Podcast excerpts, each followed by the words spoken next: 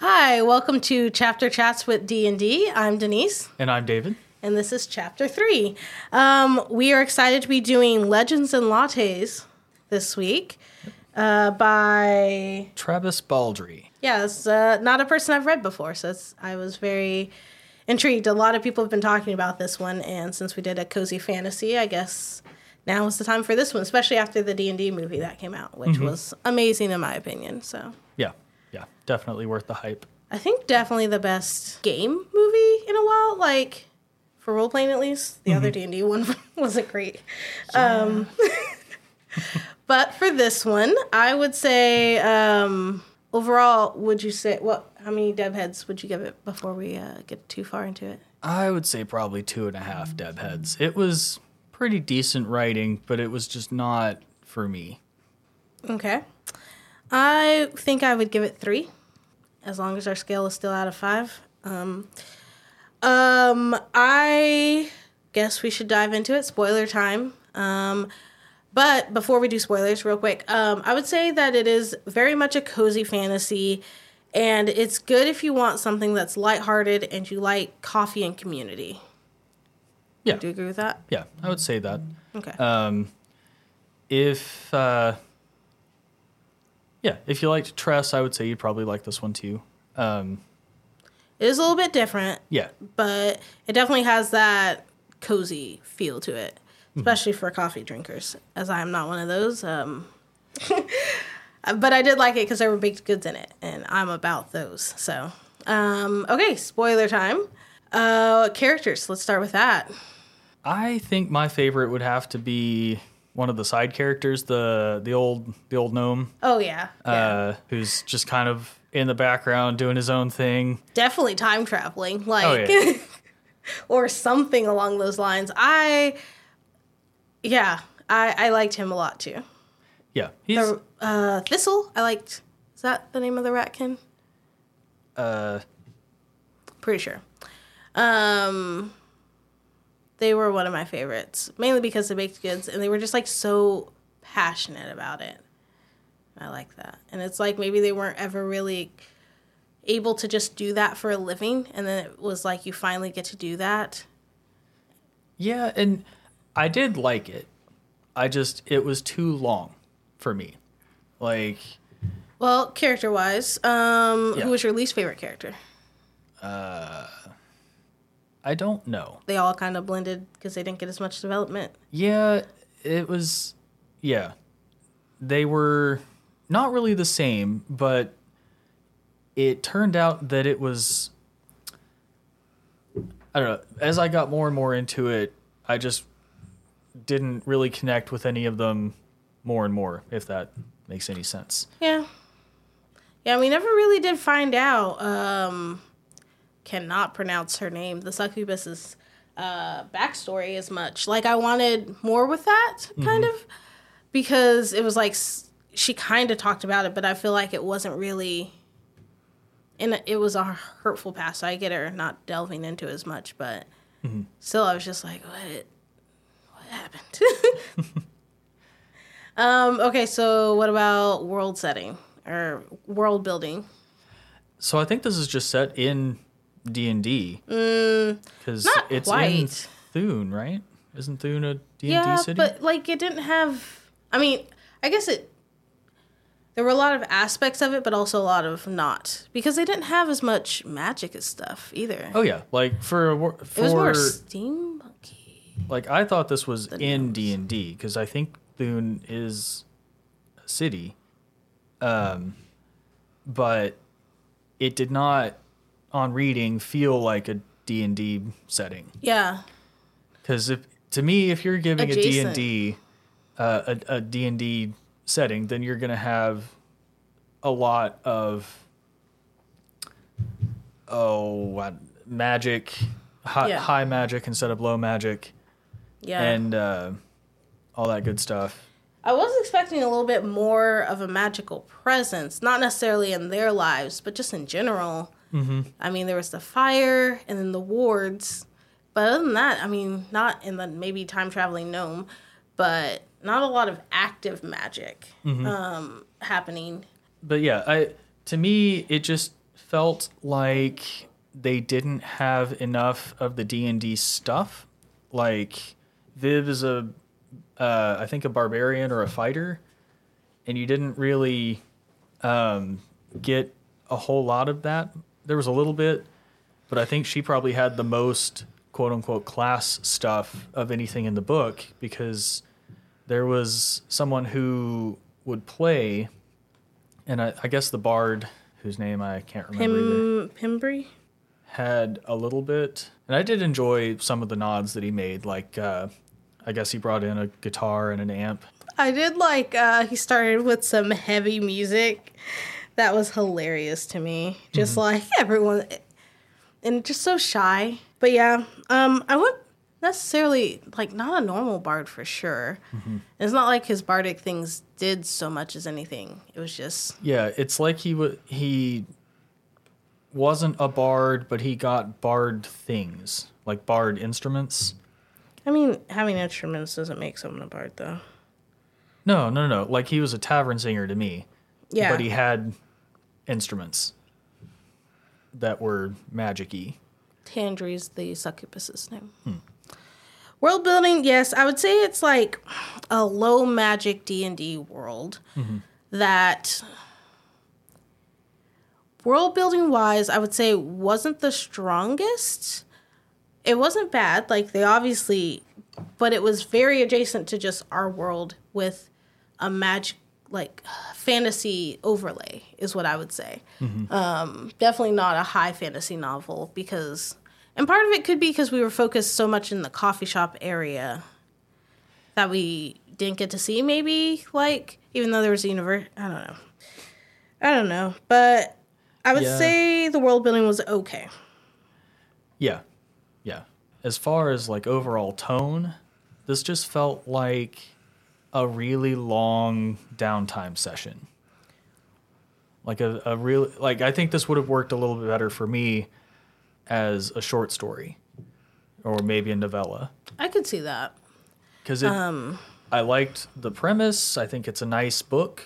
A lot of it was filler with, but I mean, personally, I liked the building process, like getting to see what all she had to do to get to where she was. And then with the fire afterwards, having that despair and having to get to a place where she was like ready to rebuild and stuff. So, yes, I do. And I think it could have been shorter. I mean, it wasn't a very long one, it wasn't even 300 pages for the story itself. Yeah. But yeah, very much could have been a novella because there wasn't a lot of it that had purpose. Yeah, it just Um, it felt very Fillery. slow. Yeah. But at the same time, if you're a person who loves that kind of, I like to see the realistic things happening in the day to day, could be for you. Um, I found it okay. Like some of it, it did feel a little bit slow, but like I said, some of it I did like. So I mean, if you're in that mood of just wanting uh, something that's slow paced and cozy, it works. But definitely not what I was expecting. I think um, just a little bit more to it is what I was expecting. Just because I was like, so many people have compared this to like D and D and stuff, and I think it's mainly just because of the things that hit you right out of the gate rather than the story itself because it didn't have that magical depth of storytelling that D&D ends up having. So, I don't know that I would compare it to D&D, which is I think smart.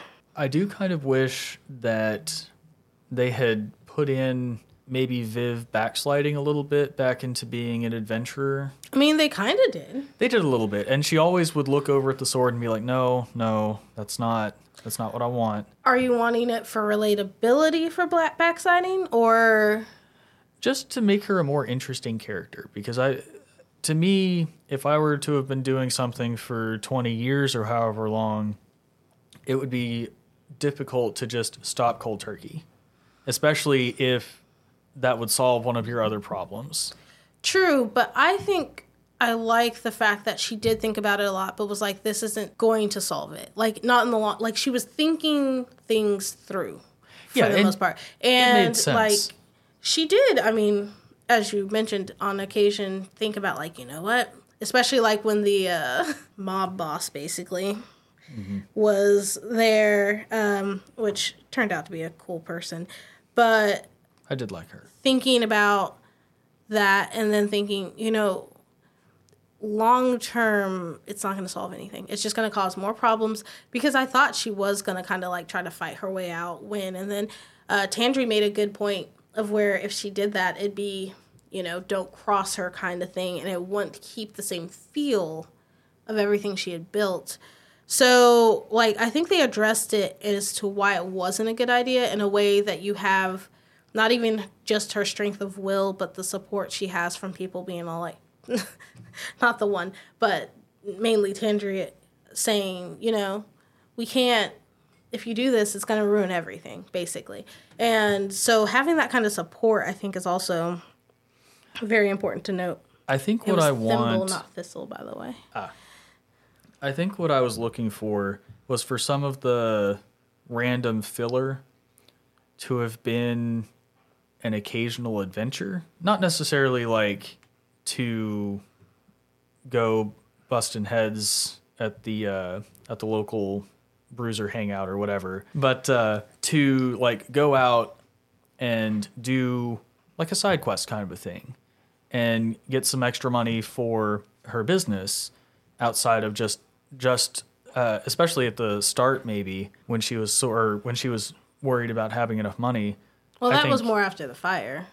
well that too which i mean i think that actually worked pretty well where I did everybody like just the came support. back and and helped out but I mean, uh, money wasn't really a problem until after the fire because she still had.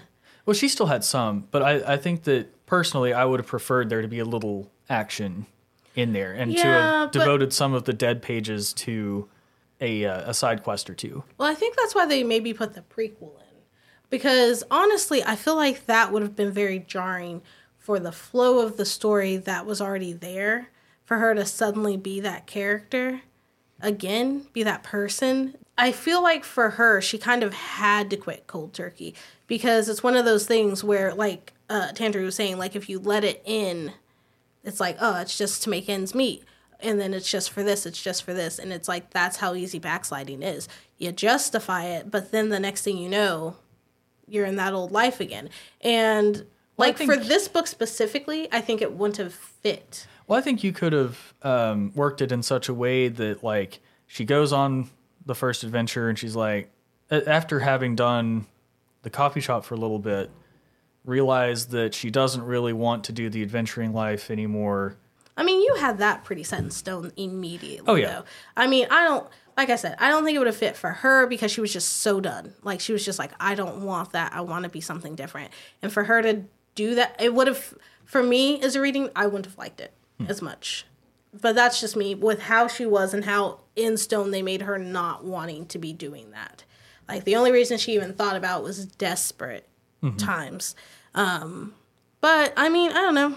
I feel like it just this isn't that kind of book at all. And it definitely if you're looking for action, this is not the book to go to. Um it is very much like Tress did have some actiony bits in it. Yeah. And I see what you're saying, but for this one, I don't think it would have with how I won't say the characters weren't like three-dimensional, but how set in their values they were. And I do see where it would have made a more interesting character with some more turmoil turmoil and kind of like crisis of faith kind of thing where it's like this is what I want to do, but am I going to have to betray my morals to make ends meet and save the things and people I care about?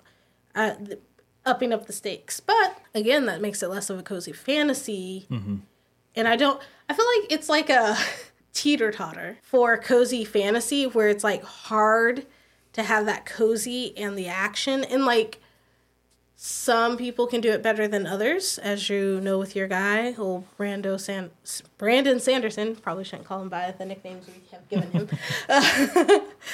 and so yeah, I mean, it's interesting that they call it high fantasy. I wouldn't call this high fantasy though. I mean, there's magic, but Technically, Wards more so, yeah. But yeah, a novel of high fantasy and low stakes. I don't low stakes for sure, but the high fantasy, I don't know that I agree with as much. yeah. And I mean, this is a it's a decent book. It's just not for me. Yeah, yeah. I mean, like I said, um, for cozy fantasy of the two books I've read, this and Tress, Tress, I think, fit more my speed. Because, like I said, this one, quick read, read it in a day. But Tress had more things that were like, ooh, what's this? And they added new aspects to it. And they had the coffee, but of course, in our world, we know what coffee is and these new yeah. pastries they were putting out and stuff like that.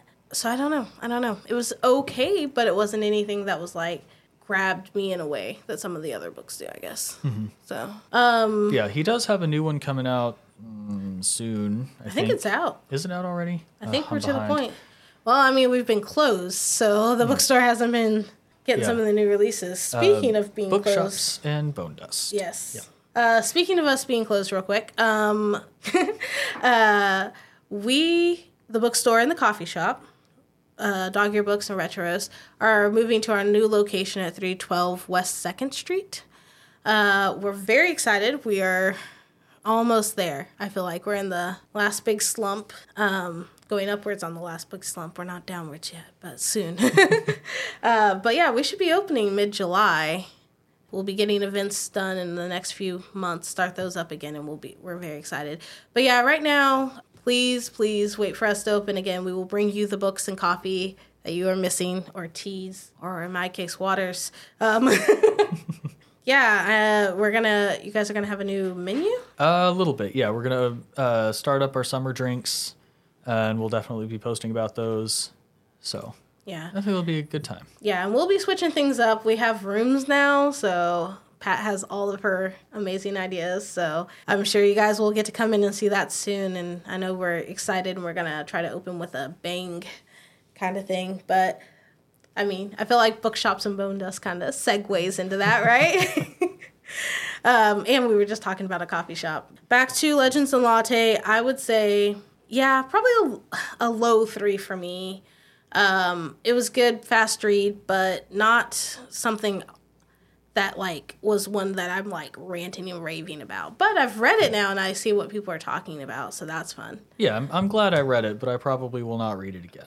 Yeah, I can see that. It's not exactly your style either. Yeah. I, um, I, and there I'm is... a plot person more so than a necessarily character development. Although that is a nice bonus. I do like I love character development. And this one didn't have as much development. They kind of started off who they were going to be and sometimes like, you know, they would sway and they nudges from the characters. But um I I do love care oh, man. Anyway, I won't get into that. We'll just start talking about other books. um, but Legends and Latte does, I know we haven't really mentioned it, has a very, very, very, very light romance.